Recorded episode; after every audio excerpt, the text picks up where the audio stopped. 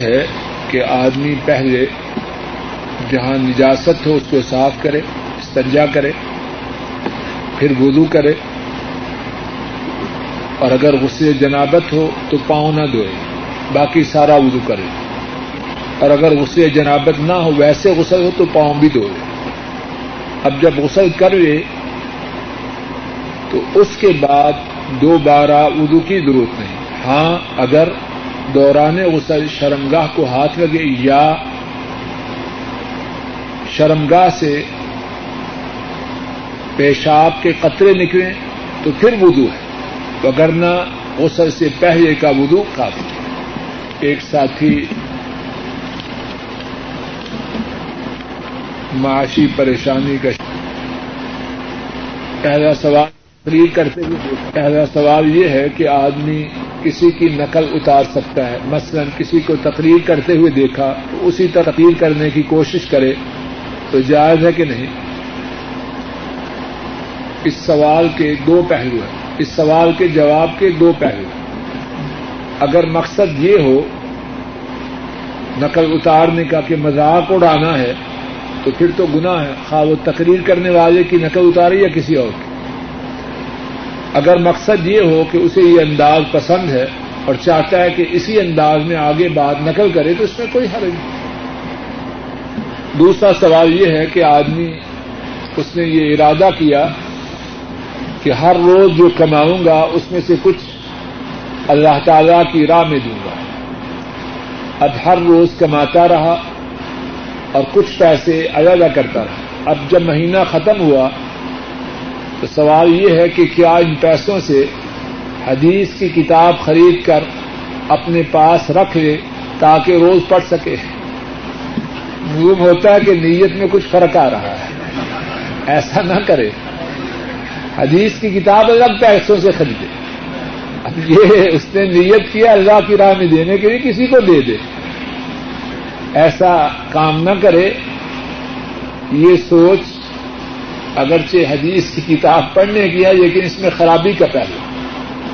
حدیث کی کتاب الگ پیسوں سے خریدے اور یہ کسی کو اللہ کی راہ میں دے۔ اور اس طرح لکھا کہ کسی کو تحفے کے طور پر دے دے، نہیں۔ تحفہ تو آدمی امیر کو بھی دے سکتا، غریب کو بھی دے سکتا، یا حج کر ایسے کام نہ کرے جو اللہ کی راہ میں جس نیت کے لیے وہ پیسے رکھے ہیں، اس نیت کو پورا کرے۔ اور جس اللہ نے یہ پیسے عطا کیے ہیں، وہ حدیث کی کتاب خریدنے کے لیے، حج کے لیے بھی پیسے عطا فرما سکتے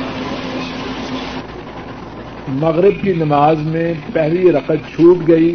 اب امام کے ساتھ آ کے دوسری رقط میں شامل ہوا۔ تو دوسری رقط کے بعد تشہد میں بیٹھا۔ پھر تیسری رقط کے بعد امام صاحب تشہد میں بیٹھے، وہ بھی بیٹھا۔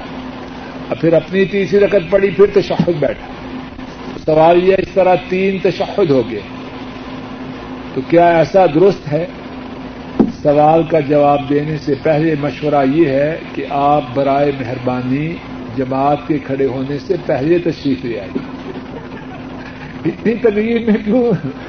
اپنے آپ کو اتنی مصیبت میں کیوں شامل؟ کیوں داخل کر رہے ہیں؟ اور آپ کس جہاد میں یا جنگ میں مشہور ہیں کہ آپ پہلی رقم میں شامل نہیں ہو سکتے؟ کیا کر رہے ہیں آپ گھر میں؟ گپے ہانک رہے ہیں؟ کیا کر رہے ہیں؟ اور ماشاء اللہ سعودی عرب میں بہت بڑی خیر و برکت کی بات یہ ہے کہ اذان کے وقت کاروبار بند ہو گیا اللہ۔ کتنی بڑی نعمت ہے۔ اب کوئی بدبخت اس کے باوجود وقت پہ نماز میں شامل نہ ہو تو اتنا بد نصیب اس موقع کو غنیمت جاننا چاہیے۔ اور اللہ پاک اپنے فضل و کرم سے اس خیر کو سارے اسلامی ملکوں میں جاری۔ تو پہلا مشورہ تو یہی ہے، بھائی صاحب، پہلی رقم میں شریک ہو جاؤ۔ اور پھر بھی اگر انسان ہے، تاخیر ہو جائے تو کوئی حرض نہیں۔ تین تشخص سے کوئی حرض نہیں۔ دوسرا سوال یہ ہے کہ کیا عورت اور مرد کی نماز میں فرق ہے؟ سوال یہ ہے کہ رسول کریم صلی اللہ علیہ وسلم نے عورت اور مرد کی نماز میں اگر فرق بتلایا ہے تو ہے، نہیں بتلایا تو نہیں اب بعض لوگ کہتے ہیں کہ عورت ہاتھ یہاں باندھے اور مرد ہاتھ یہاں باندھے۔ حضرت صلی اللہ علیہ وسلم سے ایسا کوئی فرق ثابت نہیں۔ جو ایسا کرے یا کہے، اس سے کہیے کہ بھائی سیدھی بات ہے۔ حضرت صلی اللہ علیہ وسلم نے امت کو بیت الخلاء میں جانے کے آداب سے بھی آگاہ فرمایا۔ فرمایا ہے کہ نہیں؟ تو اس بارے میں آپ کا ارشاد ہے تو سر اور آنکھوں کا اور جو نہ مانے وہ مردود۔ اور اگر آپ نے یہ فرق نہیں بتلایا، تو اس فرق کی اسلام میں کوئی حیثیت اسی طرح بعض لوگ سجدے میں کہتے ہیں کہ عورت اس طرح سجدہ کرے، مرد اس طرح سجدہ کرے۔ جو شخص یہ بات کہے یا بتلائے، نہ جھگڑے کی ضرورت ہے، نہ لڑائی۔ حضرت وسلم نے یہ فرق بتلایا ہے سر آنکھوں پر۔ نہیں بتلایا تو اس فرق کی کوئی حیثیت عورت اور مرد کی نماز میں جو فرق ہے وہ پردے کا ہے۔ باقی ہاتھ باندھنے کا، سجدے کا، رکوع کا، اکٹھے ہو کے یہ کوئی فرق میرے محدود علم کے مطابق حضرت صلی اللہ علیہ وسلم سے ثابت ہے۔ سوال یہ ہے کہ مغرب کی اذان کے بعد اور جماعت کھڑی ہونے سے پہلے کوئی نماز ہے؟ جواب یہ ہے، صحیح مسلم میں حدیث ہے، آ حضرت سسم کے زمانہ مبارک میں، آ حضرت سسم کے سامنے حضرات صحابہ مغرب کی نماز کھڑی ہونے سے پہلے دو رقط سنت پڑا کرتے۔ حتیٰ کے بساوقات ایسے ہوتا کہ کوئی شخص باہر سے آتا تو لوگ اتنی کثرت سے مغرب سے پہلے دو رقط سنتے دو رقط نفل پڑتے کہ آنے والا سمجھتا کہ شاید مغرب کی نماز ہو چکی ہے اور یہ لوگ اب مغرب کی جو بات کی سنتیں ہیں وہ پڑھ رہے حضرت سسم کی سنت سے مغرب سے کی نماز کھڑی ہونے سے پہلے دو رختے پڑھنا ثابت ہے۔ لیکن پابندی نہیں۔ یہ نہیں کہ لازمن پڑے لیکن اگر کوئی شخص مسجد میں آئے، اذان ہو چکی ہے، ابھی اقامت نہیں ہوئی، تو بیٹھنے سے پہلے پھر دو رقط پڑے ایک ساتھی نے سوال کیا ہے کہ وہ کسی مصیبت میں مبتلا ہوئے تو انہوں نے نظر مانی کہ جب تک اللہ تعالی میری یہ مصیبت دور نہ کریں گے، نہ میں نے نماز پڑھنی ہے، نہ سجدہ کرنا۔ تو اس بارے میں کیا حکم ہے؟ جواب یہ ہے جواب سے پہلے یہ ہے کہ اللہ ہر انسان کو بدبختی سے بچا اتنی محرومی کی بات ہے کہ ایک مصیبت پہلے آئی اور دوسری مصیبت اس سے بہت بڑی۔ اس نے اپنے لیے خود لے لی۔ لیکن شاید اس کی خوش قسمتی ہے کہ اس نے سوال پوچھ لیا ہے۔ یہ نظر حرام ہے۔ ایسی نظر کے نماز نہیں پڑھنی، سجدہ نہیں کرنا کفر کی بات ہے۔ اور مسئلہ یہ ہے کہ جو گناہ کی نظر ہو وہ پوری نہیں کرنی۔ اس نظر کا پورا کرنا بہت بڑا گناہ ایسی نظر ماننا کفر کی نظر ہے۔ اور اس کا پورا کرنا اور بڑا گناہ اس بائی کو چاہیے فوراً توبہ کرے۔ نماز شروع کرے، سجدے کرے اور اللہ سے اس نظر کے متعلق معافی مانگے۔ اور ایک اور بات سمجھیں اس موقع پر، جو مصیبتیں ہم پر آتی ہیں، نمبر ایک، ان کے متعلق بات یہ ہے، یہ ہمارے گناہوں کی وجہ سے۔ اللہ دائم ہے۔ دنیا میں اس وقت انسانوں میں ہمارے ساتھ جو سب سے زیادہ شفقت اور پیار کرنے والا تھا وہ ہماری مائیں ہوتی۔ ساری دنیا کی ماؤں کی شفقتوں کو جمع کیا جائے۔ اور شوال رب کی ہمارے ساتھ شفقت اس سے بھی زیادہ۔ اب مجھ پہ جو مصیبت ہے، آپ پر جو مصیبت ہے، اتنے زیادہ مہربان اللہ نے ظلم کرتے ہوئے لائی ہے۔ یہ میرے اور آپ کے پاپ ہیں، ہماری سیاہکاری ہے۔ ہمارے گندے کرتوت ہیں، جن کی وجہ سے ہم مصیبتوں کا شکار ہیں۔ تو بجائے اس کے کہ ہم اپنا ماتم کریں، اللہ سے ناراض ہو رہے ہیں۔ اللہ کے یہ بلند و بالا مثال ہے۔ بات سمجھانے کے لیے بچہ نالائق، بے حیا، اپنے سارے حقوق ماں باپ سے پورے کروائے اور تعلیم میں صفر ہو۔ ماں باپ مارے تو اب ناراض ہو جائے۔ ہے اسے حق ناراض ہونے کا۔ گدھے سب چیزیں لیتے رہے۔ پہننے کے لیے لباس۔ کھانے کے لیے پیسے۔ اب جو تمہاری ذمہ داری تھی پڑھنا، وہ پوری نہیں کی۔ اب پٹائی ہوئی تو ناراض ہو گیا۔ ہے اسے حق۔ لوگوں اللہ کے جو حقوق میرے اور آپ کے ذمے ہیں، وہ ان حقوق سے بہت زیادہ ہیں جو ماں باپ کے اپنی اولاد پر۔ ہم جو اپنی اولاد کو دیتے ہیں اللہ ہمیں جو دیتا ہے اس سے زیادہ یہ تھوڑا ہے۔ بولو۔ اللہ جو عطا کرتے ہیں اس کا تو کوئی ٹھکانا ہی نہیں۔ تو پہلی بات تو یہ ہم پہ جو مصیبت آتی ہے وہ ہماری سیاہکاریوں کی وجہ سے۔ اپنا ماتم کریں۔ اپنے آپ کو کوسیں۔ اپنے آپ کو ڈانٹیں۔ اے نالائق، کتنے گندے ہو۔ مالک کا کھاتے ہو، مالک کا پیتے ہو، مالک کی زمین پہ چلتے ہو۔ مالک کی ہوا ہمیشہ کھاتے ہو اور ان کی نافرمانی کرتے ہو۔ کتا جس گھر سے روٹی کھائے، اس گھر والوں کے ساتھ وفاداری کرتا ہے۔ اور تو مالک کا کھا کے اس کا بے وفا۔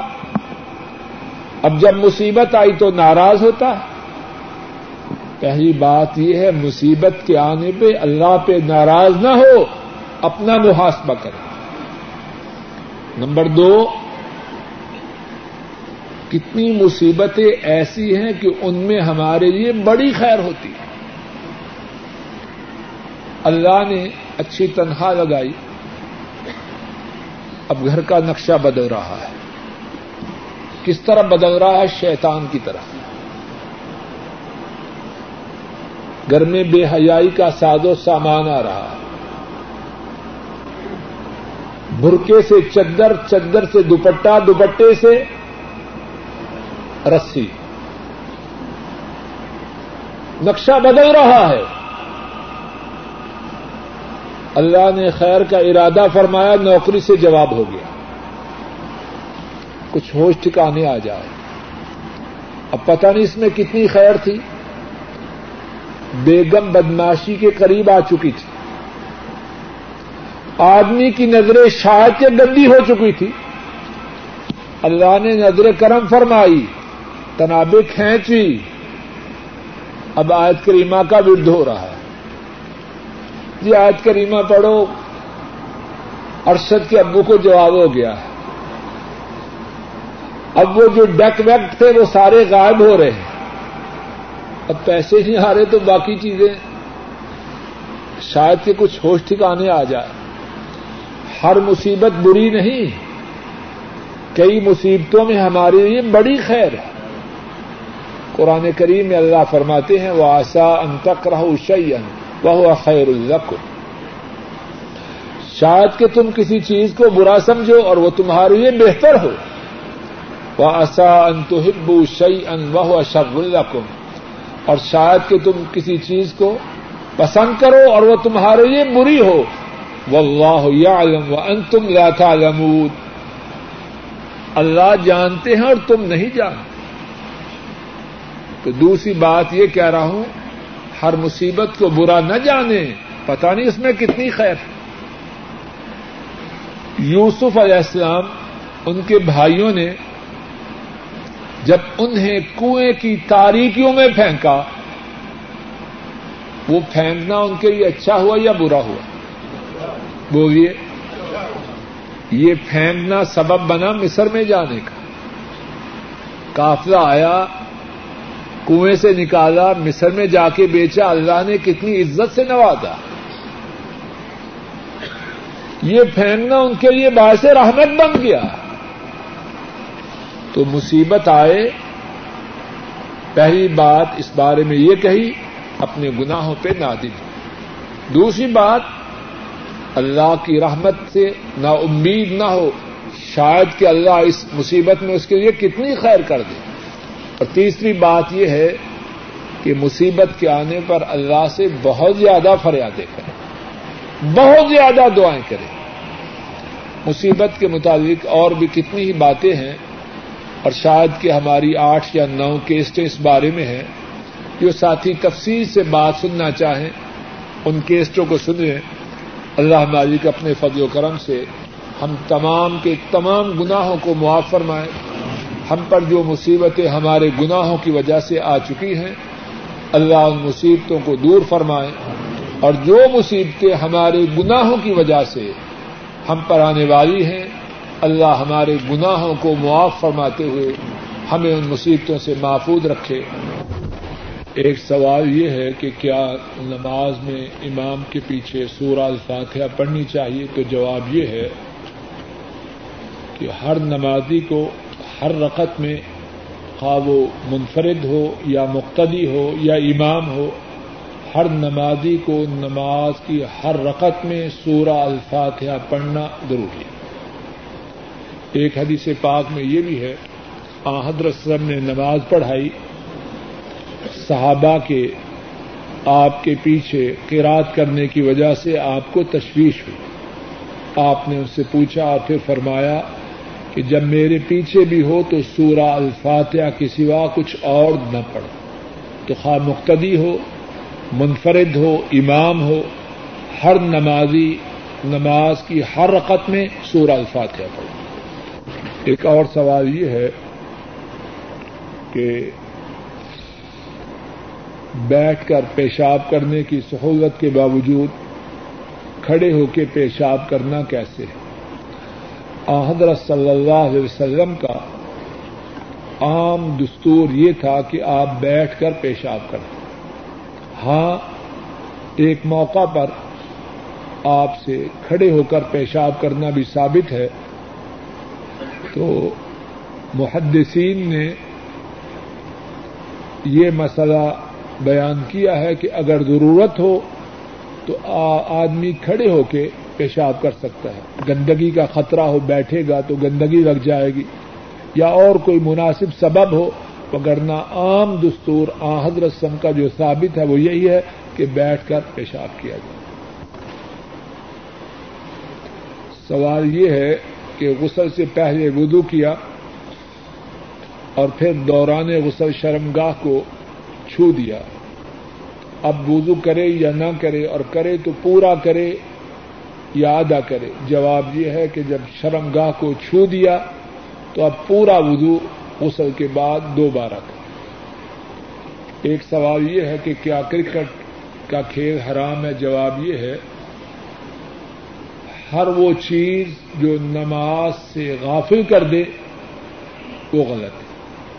اگر کوئی کرکٹ کھیلے، اس انداز سے کہ نمازوں کو ضائع نہ کرے، باقی جو ذمہ داریاں پوری ہیں، تو شاید انشاءاللہ اللہ کوئی گناہ کی بات نہیں لیکن یہ جو انداز ہے کہ نماز جاتی ہے تو جاتی رہے، حتیٰ کہ بدبختی کا یہ عالم ہے کہ جمعہ بھی گزرتا ہے تو گزر جائے۔ ایسا کرنا تو یقیناً حرام ہے۔ اور کوئی مسلمان اس میں شک بھی نہیں کر سکتا۔ اسی طرح کسی کے بچے بیمار ہیں، اب ماشاء اللہ کرکٹ کھیل رہا ہے۔ بدبختی کی بات ہے۔ بچوں کی فکر کرے یعنی ایسے انداز سے کھیلنا کہ جس سے جو دینی واجبات ہیں وہ نہ ٹوٹے اور اس میں کوئی ناجائز شرط نہ ہو، تو انشاءاللہ کوئی گناہ کی بات ہے لیکن جس سے دینی واجبات ٹوٹے تو پھر تو مکمل طور پر ناجائز۔ سوال یہ ہے کہ کسی شخص نے بینک میں کچھ رقم رکھی، انہوں نے سود کی کچھ رقم، اس کی رقم کے ساتھ شامل کی، اب وہ اس رقم کا کیا کرے؟ اس بارے میں پہلی بات یہ ہے، ایسے بینکوں میں جو سودی معاملات کرتے ہوں، رقم رکھنی ہی نہیں چاہیے اور اگر کوئی سمجھے کہ مجبوری ہے، گھر میں رکھوں، خصوصاً ہمارے ملکوں میں، تو ڈاکے کا اندیشہ ہے، لٹ جانے کا خدشہ ہے۔ اگر کوئی اپنے آپ کو مجبور سمجھے کہ مجبور ہو رکھنے پر تو اللہ سے پہلی بات یہ ہے معافی کا سوال کرے، دوسری بات یہ ہے کرنٹ اکاؤنٹ پہ رکھے۔ سیونگ میں بالکل نہ رکھے۔ جب کرنٹ میں رکھے گا تو سود کا معاملہ ہی ختم ہو جائے گا۔ کیوں حیدر صاحب؟ پھر تو کرنٹ میں تو سود کی بات ہے۔ اول تو رکھے نہیں۔ اور اگر سمجھے کہ مجبور ہوں تو سیونگ اکاؤنٹ میں رکھے کرنٹ میں رکھے جہاں سود انشاءاللہ ہو گئے اب جو پہلے سے سود کی رقم اس کے حساب میں آ چکی ہے، اس کے بارے میں کیا کرے؟ اس کے بارے میں علماء نے دو رائے دی ایک رائے تو یہ ہے کہ کہیں رفاہ عامہ کے کاموں میں لگا دے، کوئی لیٹرین بنوا دے، سڑک بنوا دے، اور دوسری رائے یہ ہے کہ اس رقم کو پکڑے ہی نہیں۔ اور میرے خیال میں واللہ عالم ثواب ٹھیک بات یہی ہے۔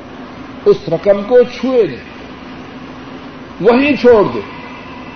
وہ ناپاک رقم ہے، اس کے خرچ کرنے سے اسے کچھ نہیں ملے۔ گا ان اللہ طیب لا يقبل الا طیبا اللہ پاک ہے۔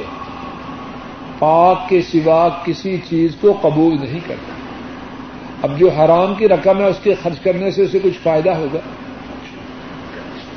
اب جب بینک میں جب چھوڑے گا، تو میرے خیال میں اللہ کی توفیق سے اس میں دعوت لوگ دیکھیں گے۔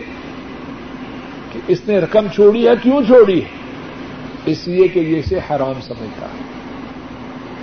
اس چھوڑنے میں دعوت ہے۔ جس جس کے نوٹس میں یہ بات آئے گی، اس کے اس عمل میں دعوت ہے، تبلیغ ہے۔ ایک یہ ہے کہ کسی کو کہیں سود حرام ہے۔ اللہ چاہے تو اس میں اثر ہے۔ ایک یہ ہے جو سود کی رقم اس کے اکاؤنٹ میں آ چکی ہے، اس کو چھوڑ رہا ہے کہ یہ حرام ہے۔ اس میں زیادہ مؤثر دعوت ہے کہ نہیں؟ ایک اور بات یہ ہے، خدشہ ہے کہ اگر بینک سے یہ حرام کی رقم اٹھائے تو معلوم نہیں اپنا ایمان باقی رہے کہ نہ رہے۔ گھر آتے آتے پتہ نہیں کتنی اسکیمیں بدلے اور بیگم کے چھوڑو میاں ارشد کے ابو ہم بھی تو بڑے مسکین ہیں۔ ہماری بھی تو بڑی مصیبتیں ہیں۔ چلو ایسے ہے، وہاں رشتے داروں کے ہاں جانا ہے، اسی رقم سے ان کی بیٹی کا ایک کچھ ہدیہ خرید لیتے ہیں ہم نہیں کھائیں گے، ان کو گفٹ دے دیں۔ ان کاموں میں پڑے ہی نہیں، وہیں چھوڑ دیں۔ واللہ عالم کس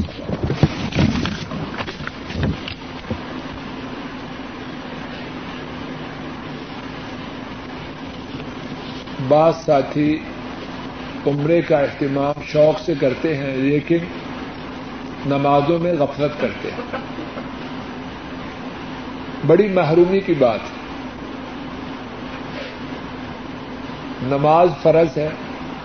ایک دفعہ عمرہ کرنے کے بعد عمرہ کرنا تو فرض نہیں۔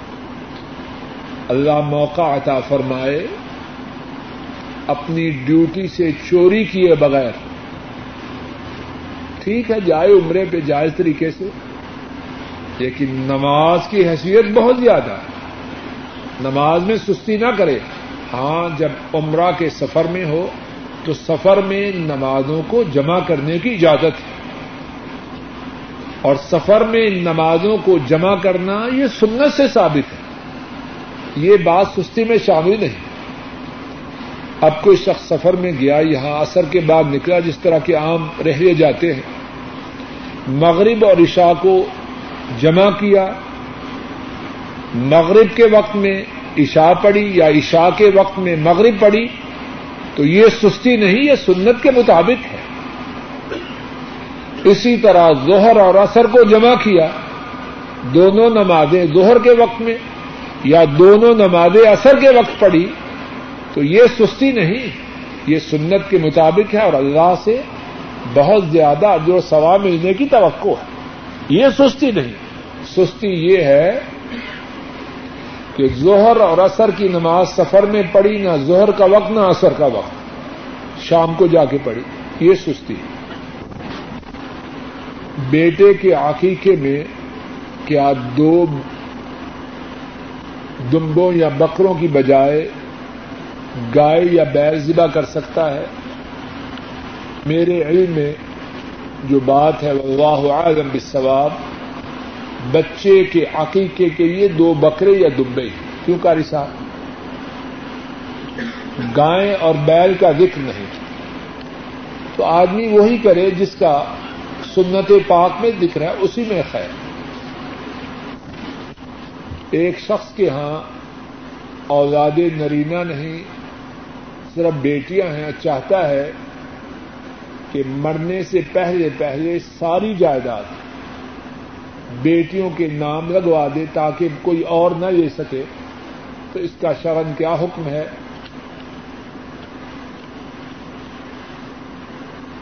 جواب یہ ہے کہ کوئی آدمی اپنی کسی بیٹی کی ہمدردی میں یا بیٹوں کی ہمدردی میں، یا بیگم کی ہمدردی میں، یا کسی کی ہمدردی میں اپنی آکمت برباد نہ کرے۔ قرآن و سنت میں مرنے کے بعد، مرنے والے کے مال کی تقسیم کی جو صورت ہے، اس میں تبدیلی کی کوشش نہ کرے۔ اگر بیٹیوں کو ان کے حصے سے زیادہ اس کی چالاکی سے مل گیا اور اسے قبر میں عذاب ہوا، تو اسے کیا فائدہ؟ حماقت کی بات اتنی بیٹیوں کی خیر خائی کے خود جہنم میں جانے کا مستحب ٹھہرے، یہ بات عقل مندی کی نہیں، نادانی اور حماقت اور پھر پتا نہیں کہ جو بیٹیوں کو ناجائز طریقے سے دے رہا ہے۔ اس سے ان کی خیر ہوگی یا شر ہوگی؟ مال میں صرف خیر ہے، اس میں شر نہیں۔ کتنے لوگ ایسے ہیں، ان کی بربادی کا ایک بہت بڑا سبب دولت کی کثرت ہے۔ دولت زیادہ آئی، عورتیں بے پردہ ہو گئی بچیاں آوارہ ہو گئی بچے منشیات کے عادی ہو گئے۔ ایسے نہیں ہوتے۔ دولت بذات خود۔ کوئی چیز نہیں، اس میں خیر بھی ہے، شر بھی ہے۔ تو جو دولت ناجائز طریقے سے اپنی بچیوں کو دی گئی، کیا ضروری ہے کہ اس سے بچیوں کو فائدہ ہو؟ مثال کے طور پر ذرا بات سمجھے بچیوں کو زیادہ حصہ دیا شریعت سے، مقرر کردہ حصے سے۔ بچیوں نے گاڑی خریدی کہ بابا نے بہت دولت دی اور اس گاڑی میں حرام کے ساتھ حلال کے پیسے اگر اللہ ناراض ہو جائے، بیٹی اور اس کا سارا خاندان گاڑی میں سوار ہے، گاڑی دریا کے پل پہ پہنچی، گاڑی الٹی اور دریا میں گری، سارے گھر والے ڈوب کے مر گئے۔ کیا فائدہ اس گاڑی؟ کا کوئی فائدہ ہے؟ اور کیا اللہ اس پر قادر نہیں؟ گاڑی کا ایکسیڈنٹ ہوا، بیٹی کی آنکھیں نکل گئی داماد ہمیشہ کے لیے معذور ہو گیا۔ ناجائز طریقے سے نہ دولت حاصل کرنے کی کوشش کریں اور نہ اپنی اولادوں کو دینے کی کوشش کریں۔ حلال، پاک اور صاف کمائی میں خیر اور آفیت سوال یہ ہے کہ اگر کوئی شخص غسل سے پہلے وضو کرے اور پھر غسل کے دوران صابن جسم پر ملتے ملتے شرمگاہ کو ہاتھ لگ جائے تو اس پر وضو کرنا لازم ہے کہ نہیں؟ جواب یہ ہے کہ پھر اس پر وضو کا کرنا لازم ہے۔ خاص صابن کی وجہ سے لگے یا ویسے لگے؟ جب بھی شرم گاہ کو بغیر کسی کپڑے کے بغیر کسی حاجز کے ہاتھ لگے براہ راست، تو اس سے وضو ٹوٹ جاتا ہے اور وضو دوبارہ کرنا چاہیے۔ غسل شروع کرنے سے پہلے جو وضو کیا جائے تو کیا بسم اللہ پڑھے؟ جی پڑھے۔ اگر کسی رقط میں سورہ الفاتحہ نہ پڑھ سکے، تو اس رقط کو وضو ٹوٹ جاتا ہے اور وضو دوبارہ کرنا چاہیے۔ غسل شروع کرنے سے پہلے جو وضو کیا جائے تو کیا بسم اللہ پڑھے؟ جی پڑھے۔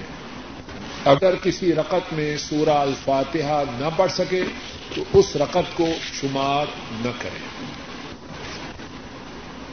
ایک ساتھی لکھتے ہیں کہ بعض حضرات کندھے سے کندھا ملانے پر اور قدم سے قدم ملانے پر چڑ جاتے ہیں، کیا کریں؟ کچھ بھی نہیں۔ اپنی طرف سے کوشش کریں جو نہ ملائے جب آپ نے کوشش کی، دوسرے نے نہ ملایا، تو آپ کی ذمہ داری ختم ہوئی۔ اب اس سے لڑائی تو نہیں کرنی۔ پیار، محبت سے ملانے کی کوشش کریں۔ اگر کوئی چٹتا ہے تو چڑھانا ضروری تو نہیں۔ اس کو چھوڑ دیں۔ یہ جو عمل ہے، اس لیے ہے کہ اللہ راضی ہو جائے، فرشتوں کی دعا مل جائے۔ جب آپ نے کوشش کی دوسرا چڑ گیا، تو اللہ کے فضل و کرم سے امید ہے اللہ بھی راضی ہوئے اور فرشتوں کی دعا بھی ملی۔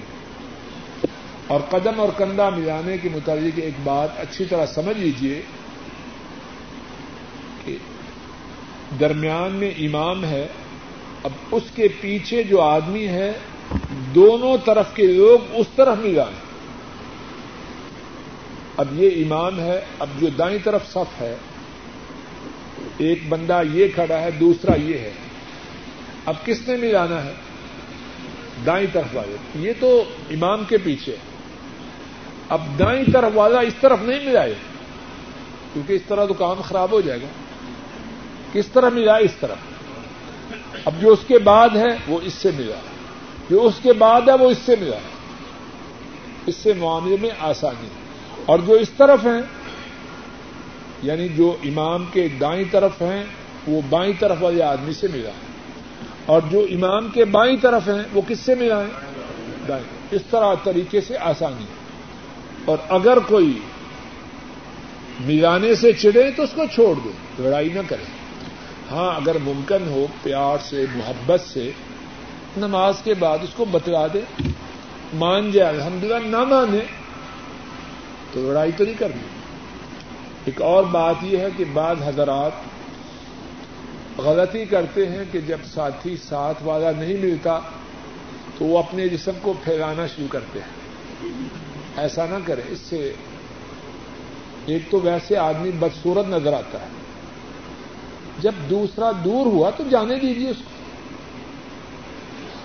اپنی حدود سے نہیں نکلنا۔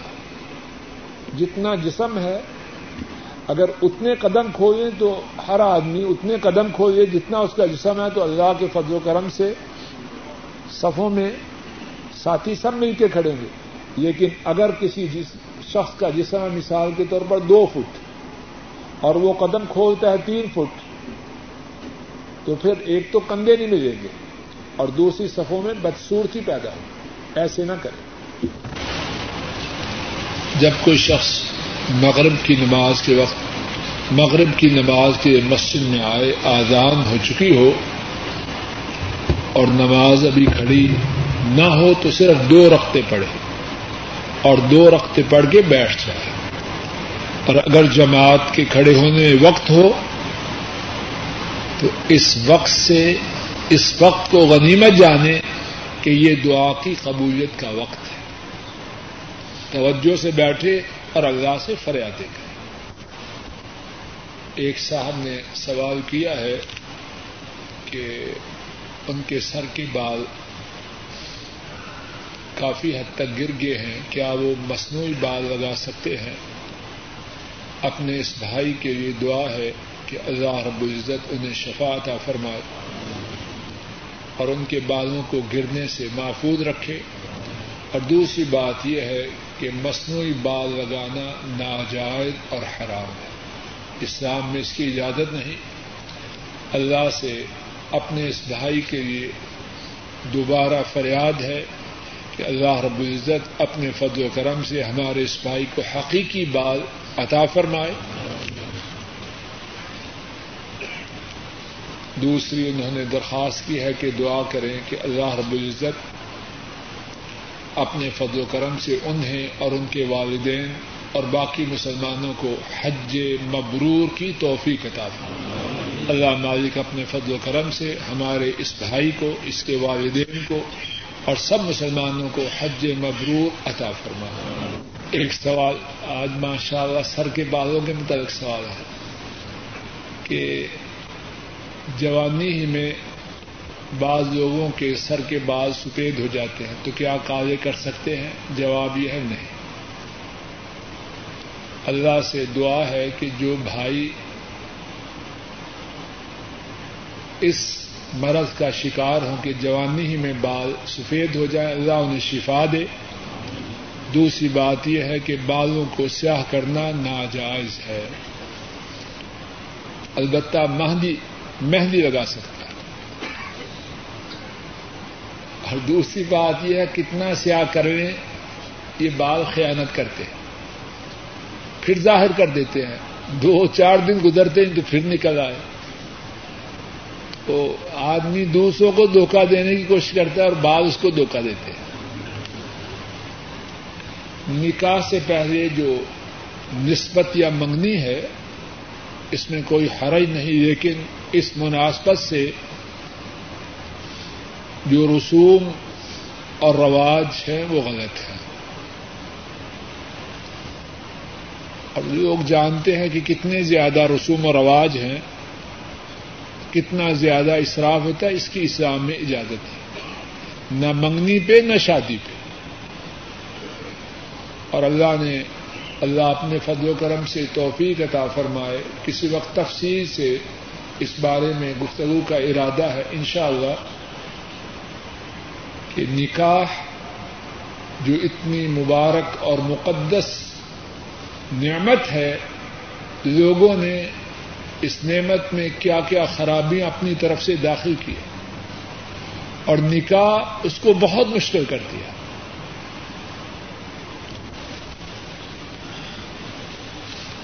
وضو کی حالت میں اگر کوئی شخص اپنی شرمگاہ کو دیکھ لے تو اس سے وضو پر کوئی اثر نہیں ہوتا۔ ہاں شرمگاہ کو چھونے سے وضو ٹوٹ جاتا ہے، لیکن شرمگاہ کو دیکھنے سے وضو پر کوئی اثر نہیں۔ وضو کی حالت میں اگر جسم کے کسی حصے سے خون نکلے تو اس سے وضو پر کوئی اثر نہیں ہوتا۔ حضرت صلی اللہ علیہ وسلم اور آپ کے ساتھی ایک سفر میں تھے۔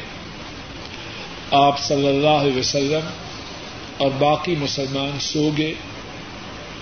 دو مسلمانوں نے چوکیداری کی ذمہ داری لی۔ دو نے اپنے درمیان وقت کو تقسیم کیا۔ پہلے مسلمان جب ان کی باری آئی تو انہوں نے نماز شروع کر دی۔ دشمن نے دور سے دیکھا، تیر مارا جو ان کے جسم میں پیوست ہو۔ انہوں نے تیر کو جسم سے نکالا، اپنی نماز کو جاری رکھا۔ دشمن نے دوسرا تیر مارا، وہ بھی جسم میں پیوست ہوا۔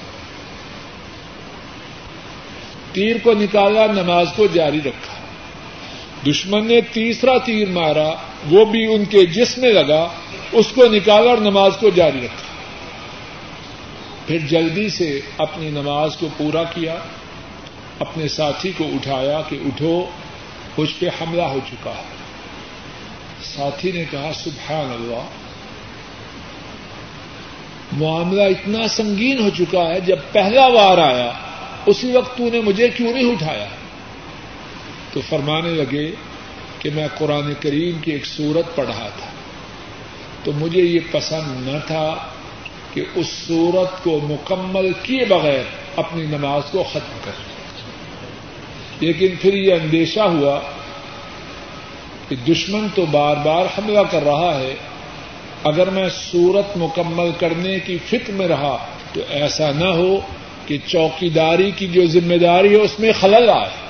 وگرنہ میری جان چلی جاتی، لیکن سورت کو مکمل کیے بغیر میں اپنی نماز کو ختم نہ کرتا۔ آہد سب موجود تھے، سب لوگوں کو خبر ہوئی اور انہوں نے اسی خون سے لت پت ہوتے ہوئے اپنی نماز کو جاری رکھا۔ آحدر سب نے یہ نہیں فرمایا کہ تمہارے جسم سے خون نکلا تمہارا وضو ٹوٹ گیا۔ جسم سے خون کے نکلنے سے وضو نہیں ٹوٹتا۔ نفل نماز میں آدمی قرآن پاک دیکھ کے پڑھ سکتا ہے۔ البتہ بہتر ہے کہ زبانی پڑھے۔ اور اگر نفی نماز میں کچھ اونچی آواز سے پڑھے، تب بھی کوئی حرج نہیں۔ لیکن یہ خیال رکھے کہ دیگر جو لوگ ہیں، انہیں تکلیف نہ پہنچائے۔ اڑوس پڑوس میں جو لوگ ہیں، ان کو تکلیف نہ پہنچے تو قدر اونچی آواز سے پڑھنا اس میں کوئی حرج نہیں۔ آمین۔ آحدر وسم کی سنت سے ثابت ہے کہ آپ باآواز بلند آمین کہتے ہیں حق مہر کے بارے میں کوئی پابندی نہیں۔ حق مہر کے بارے میں کوئی پابندی نہیں۔ دینے والا اپنی استطاعت کے مطابق دے۔ البتہ اسلام میں یہ بات پسندیدہ ہے کہ حق مہر تھوڑا ہو، اتنا زیادہ نہ ہو کہ آدمی ادا کرتے ہوئے دقت اور مشقت میں مبتلا ہو جائے۔ اور جہاں تک جہیز کا تعلق ہے، ہمارے یہاں جو رسم ہے، جہاں تک میری معلومات ہے، یہ ہندوانہ رسم ہے۔ شادی نہیں کرتے، سودا خریدتے ہیں۔ اور کیا کیا بکواس کرتے ہیں کہ یہ چاہیے، وہ چاہیے۔ یہ دین کے بھی خلاف ہے اور انسانیت کے بھی منافی ہے اصل احسان ان کا ہے جو بیٹی دیتے ہیں۔ اور جو بد وقت بیٹی لے کے راضی نہیں ہوا، وہ جہیز لے کے کیا خاک راضی ہو ایک تو وہ بیٹی دے رہے ہیں۔ اب مطالبات کی اتنی لمبی فہرست ہے۔ دین کے بھی منافی ہے اور انسانیت کے بھی منافی۔ خطبہ کے دوران جب حضرت سم کا اس میں گرامی آئے، تو اس وقت مقتد جو سامعین ہیں، وہ صلی اللہ علیہ وسلم کہے کہ ایمان کی ساٹھ سے اوپر شاخیں ہیں۔ اور ایمان کی سب سے اعلی شاخ یہ ہے، لا الہ الا اللہ۔ اور ایمان کی آخری شاخ یہ ہے راستے سے تکلیف کو دور کرنا۔ یہ ایمان کا حصہ ہے۔ اب جو راستے میں گاڑی کھڑی کرتا ہے، اس نے راستے سے تکلیف کو دور کیا ہے یا راستے میں تکلیف کھڑی کی یہ بات ایمان کی شاخوں میں سے ایک شاخ کے برعکس۔ فوت ہونے کے بعد ان کے اپنی اولاد کے ذمہ۔ کیا حقوق ہیں؟ مستقل موضوع ہے۔ چند ایک باتیں سن لیجیے جن کے اختصار سے عرض کیے دیتا ہوں۔ نمبر ایک، ان کے لیے کثرت سے۔ اللہ سے ان کے گناہوں کی معافی کا سوال کرتا ان کے لیے کثرت سے دعائیں کرنا نمبر دو، اپنی استطاعت کے مطابق، اپنی طاقت کے مطابق ان کی طرف سے صدقہ و خیرات کرنا۔ نمبر تین ان کی طرف سے اگر انہوں نے عمرہ و حج نہ کیا ہو، اپنا عمرہ و حج کرنے کے بعد ان کی طرف سے عمرہ و حج کرنا۔ نمبر چار، ماں باپ کے رشتے داروں کا ادب کرنا، خالائیں، ماموں، چچا، پھوپھی دادا، دادی، نانا، نانی، جو ماں باپ کے رشتے دار ہوں، ان کا ادب کرے، ان کا احترام کرے، ان کے ساتھ اچھا معاملہ کرے۔ کتنے ہو گئے؟ نمبر پانچ، ماں کی سہیلیوں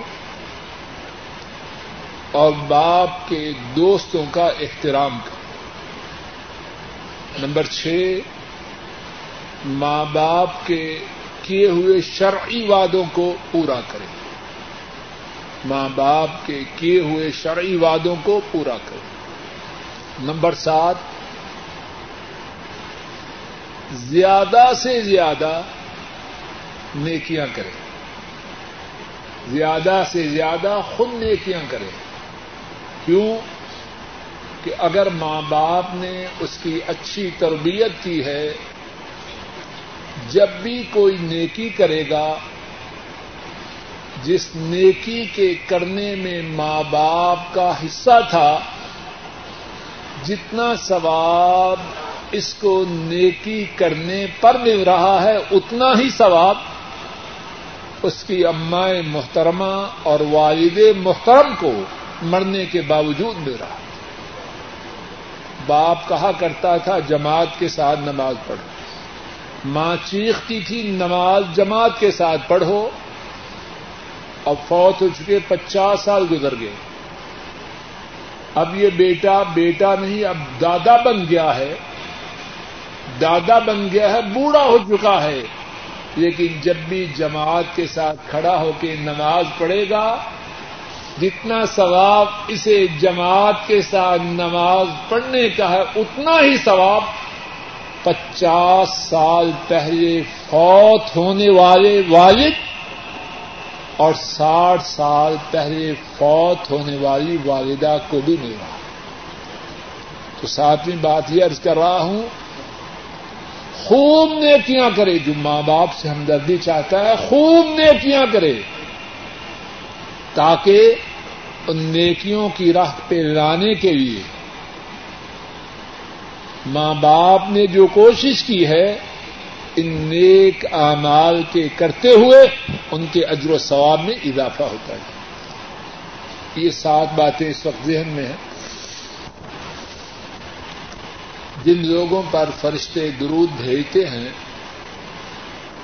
ان میں سے ایک قسم کے لوگ وہ ہیں جو امام کی دائیں جانب کھڑے ہوتے ہیں۔ ساتھی نے سوال کیا ہے، پھر سارے دائیں جانب کھڑے ہیں۔ اچھا سوال ہے۔ جواب یہ ہے، جو دائیں جانب کھڑا ہو کے فرشتوں کے درود کو حاصل کرنا چاہے، کیا کرے گا؟ پہلے آئے گا۔ یہ سوال تو وہ کرے گا جو نکما ہے، بعد میں آئے گا۔ جو ٹھیک وقت پہ آئے گا اسے تو جہاں ساری مسجد ابھی خالی ہے، جہاں چاہے بیٹھ جائے یہ سوچ میں کون پڑے گا؟ جو بعد میں آنے والا ہے۔ تو اس سوال کا جواب پانے کے لیے کیا کرے؟ سب بولو اونچی۔ آواز بڑی کمزور ہے، کوئی نیت خراب ہے۔ اس کا حل یہ ہے، پہلے آئے۔ اپنی اپنی منشا کے مطابق اچھی جگہ پائیں اور جو امام کے پیچھے ہے انشاءاللہ اللہ اس کا مقام بھی بہت اعلیٰ ہے۔ بلکہ حدیث میں ہے کہ امام کے بالکل پیچھے وہ کھڑا ہو جو علم میں باقی لوگوں سے زیادہ ہو۔ معلوم نہیں کہ امام کو کسی سبب نماز چھوڑ کے جانا پڑے تو اس نے آگے بڑھ کے نماز پڑھانی۔ سوال یہ ہے کہ دو دوستوں میں اس بات پہ جھگڑا ہوا کہ اندر ٹوٹی سے پانی بہ رہا ہے یا نہیں۔ یہ شرط ورد کا مسئلہ سب شیطانی ہے۔ مسلمانوں کا اس سے کیا تعلق ہے؟ اسلام میں ایسی بات درست نہیں۔ جو جیتا ہے وہ بھی اللہ سے توبہ کرے، جو ہارا ہے وہ بھی اللہ سے توبہ کرے۔ دونوں خسارے دونوں ہارے ہاں اللہ سے توبہ کرے اللہ دونوں کو معاف کر دیں تو انشاءاللہ دونوں جیت ایک شخص نے کسی دوسرے شخص کے متعلق سوال کیا ہے کہ وہ نماز شور ہے، ایک دو نماز پڑھتا ہے،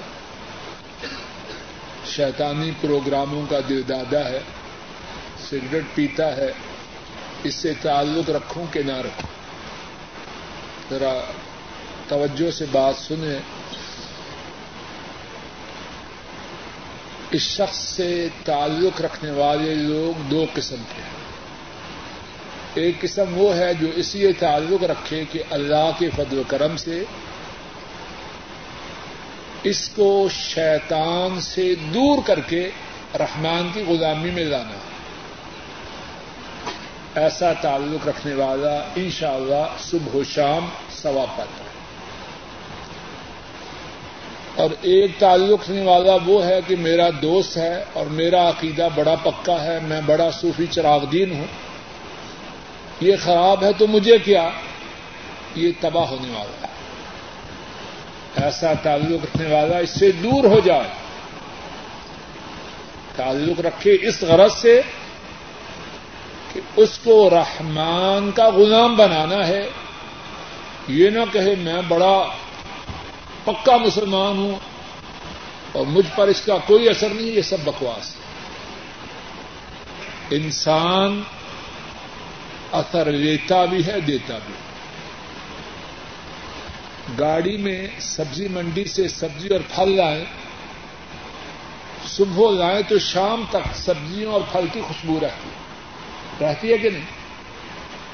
گاڑی لوہا ہے،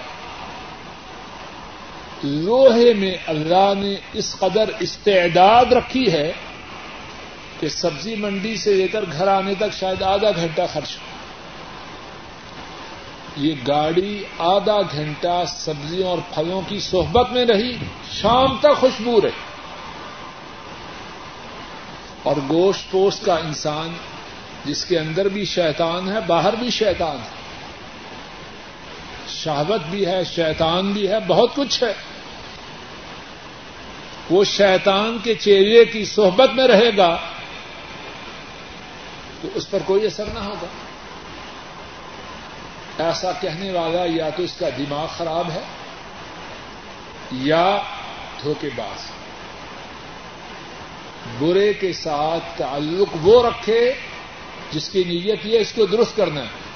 اور صرف نیت کی بات نہیں، بات یہ ہے، تعلق رکھتے ہیں ابتدا میں کہ ہم اس کی اصلاح کریں گے۔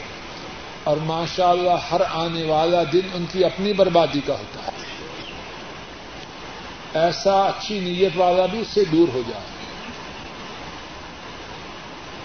اگر نیت تو ٹھیک ہے لیکن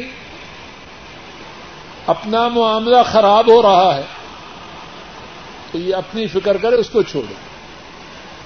پہلے وہ نشہ کرتا تھا، سگریٹ پیتا تھا، اب یہ ایک دم دور، اب اس نے سگریٹ شروع کر دیا۔ اور کہہ رہا، میں اس سے اس لیے دوستی رکھتا ہوں تاکہ نشہ چھوڑا دوں۔ بدبخت تو خود برائی کی طرف آگے بڑھا، تو نے کیا چھڑانا؟ ہے اگر اس کی صحبت کی وجہ سے برائی کی طرف اس کا قدم بڑھے، تو پیچھے ہٹ جائے۔ اور بڑے لوگ اس طرح تباہ ہوتے کئی عورتیں، کئی مرد، کئی نوجوان۔ کہ میرا دل میں ارادہ بڑا اچھا تیرا بیڑا اللہ، تجھے اللہ ہدایت دے اچھا خاک ہے تیرا ارادہ۔ ایسا شخص بروں کی صحبت میں نہ جائے۔ اور بروں کی صحبت میں جانا بہت بڑا خطرہ ہے۔ زیادہ جانے والے انہیں کی ڈگر پہ چلتے جو شخص مسجد میں آئے اور ظہر کی سنتیں پڑھے اس کے لیے تحیت المسجد نہیں۔ وہ جو سنتیں ہیں، وہی تحیت المسجد۔ نیا کپڑا پہنے، پہننے سے پہلے دونوں ضروری نہیں۔ نبی کریم سے سم کی زیارت ہو سکتی ہے اور آپ سے سم نے فرمایا، جس نے خواب میں مجھے دیکھا، اس نے مجھے دیکھا۔ کیونکہ شیطان میری شکل میں خواب میں نہیں آ سکتا۔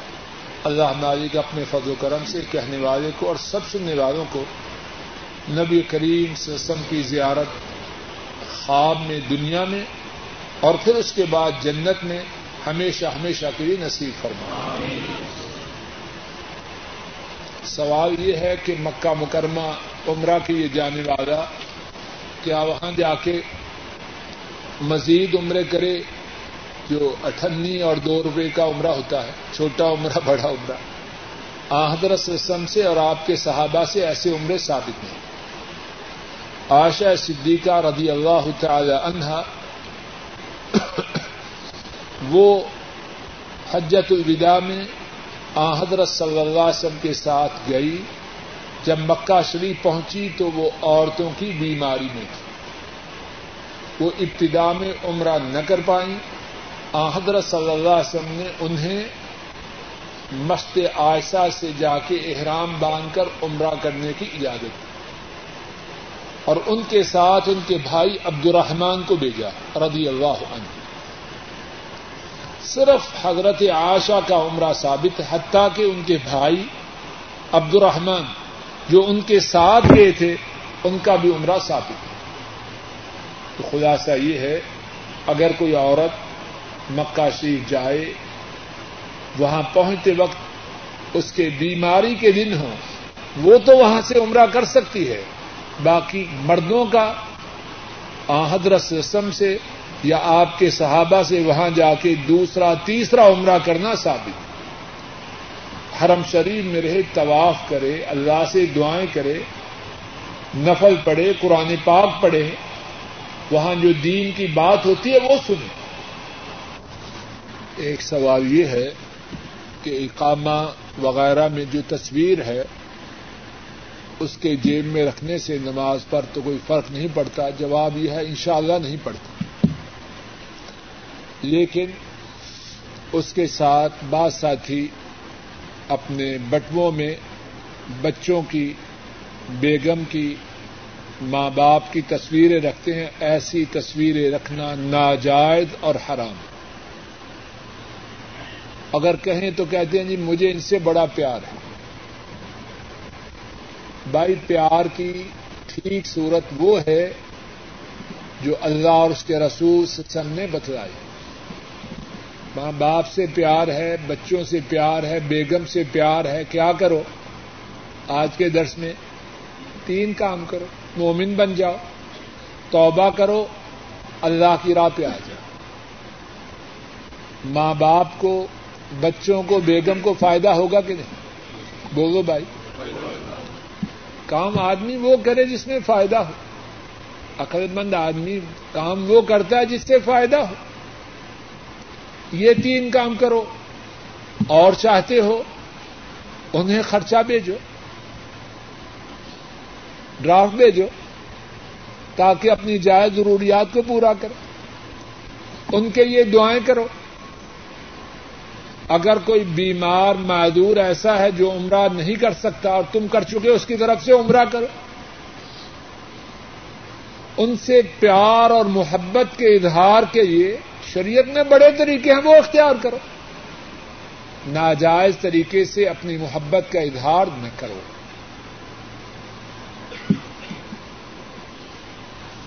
دوسرا سوال یہ ہے کہ کسی ساتھی کے ماموں فوت ہو چکے ہیں۔ کیا ان کی طرف سے عمرہ کر سکتے ہیں؟ جواب یہ ہے، اگر انہوں نے عمرہ نہ کیا ہو اور یہ ساتھی اپنی طرف سے عمرہ کر چکا ہو، تو ان کی طرف سے عمرہ کر سکتا ہے۔ اچھا سوال ہے۔ گزشتہ ایک درس میں یہ بات گزر چکی ہے کہ جن لوگوں کے لیے فرشتے دعائیں کرتے ہیں ان میں سے ایک قسم کے لوگ وہ ہیں جو باودو ہو کے سوتے ہیں۔ اب سوال یہ ہے، اگر کسی نے عشاء کی نماز کے لیے وضو کیا، جب بستر پہ آیا تو ابھی اس کا وضو باقی ہے۔ کیا اس کے لیے بھی فرشتے دعا کریں گے؟ جواب یہ ہے، انشاءاللہ اللہ کریں گے۔ عشاء کی نماز کا اگر وضو باقی ہے تو ٹھیک ہے ماشاء اللہ یہ ضروری نہیں کہ نیا وضو کریں فرشتوں کی دعاؤں کے پانے کے لیے ضروری یہ ہے کہ باودو ہو کے سوئے تازہ وضو کرے یا عشاء کا وضو باقی۔ بلکہ اگر مغرب کی نماز کا وضو بھی باقی ہے، تب بھی انشاءاللہ اللہ ثواب پائے۔ جو شخص قسم کھائے اور یہ ہے کہ تین روزے رکھے، یا دس مسکینوں کو کھانا کھلائے، یا دس مسکینوں کا لباس ان کو دے۔ کچھ جملوں کے معانی دریافت کیے گئے ہیں۔ اللہ حافظ، اس کا مقصد یہ ہے کہ سپرد خدا، جب ساتھی ایک دوسرے سے جدا ہوں، اللہ حافظ، یا فون کرتے ہوئے اللہ حافظ، تو مقصد یہ ہے کہ اللہ تمہاری حفاظت کرے۔ اچھی بات ہے اچھا جملہ ہے۔ خدا حافظ، اس کا بھی یہی معنی ہے۔ ویسے بعض لوگ پسند کرتے ہیں کہ اللہ تعالی کے لیے وہی نام استعمال کیے جائیں جن کا ذکر قرآن کریم میں ہے یا حدیث پاک میں۔ تو خدا حافظ سے بہتر ہے اللہ حافظ، یا رب حافظ، یا رحمان حافظ یعنی اللہ پاک کے وہ نام جن کا ذکر یا قرآن پاک میں ہو یا حدیث پاک میں اسی طرح اپنی اولاد کو گھر سے روانہ کرتے وقت یہ کہنا، اللہ حافظ، بیوی اپنے شوہر کو، ماں اپنی اولاد کو یعنی گھر سے جو جائے، اللہ حافظ بڑی اچھی اچھا جملہ ہے۔ رحمت اللہ اللہ اس پر رحم کر رحم اللہ، عام طور پر یہ دعا فوج شدہ لوگوں کے لیے کی جاتی ہے۔ رحم اللہ تعالی یا رحمت اللہ علیہ کہ اللہ اس پر اپنی رحمتیں نادر کرے۔ یہ دعا بڑی اچھی ہے۔ حافظہ اللہ۔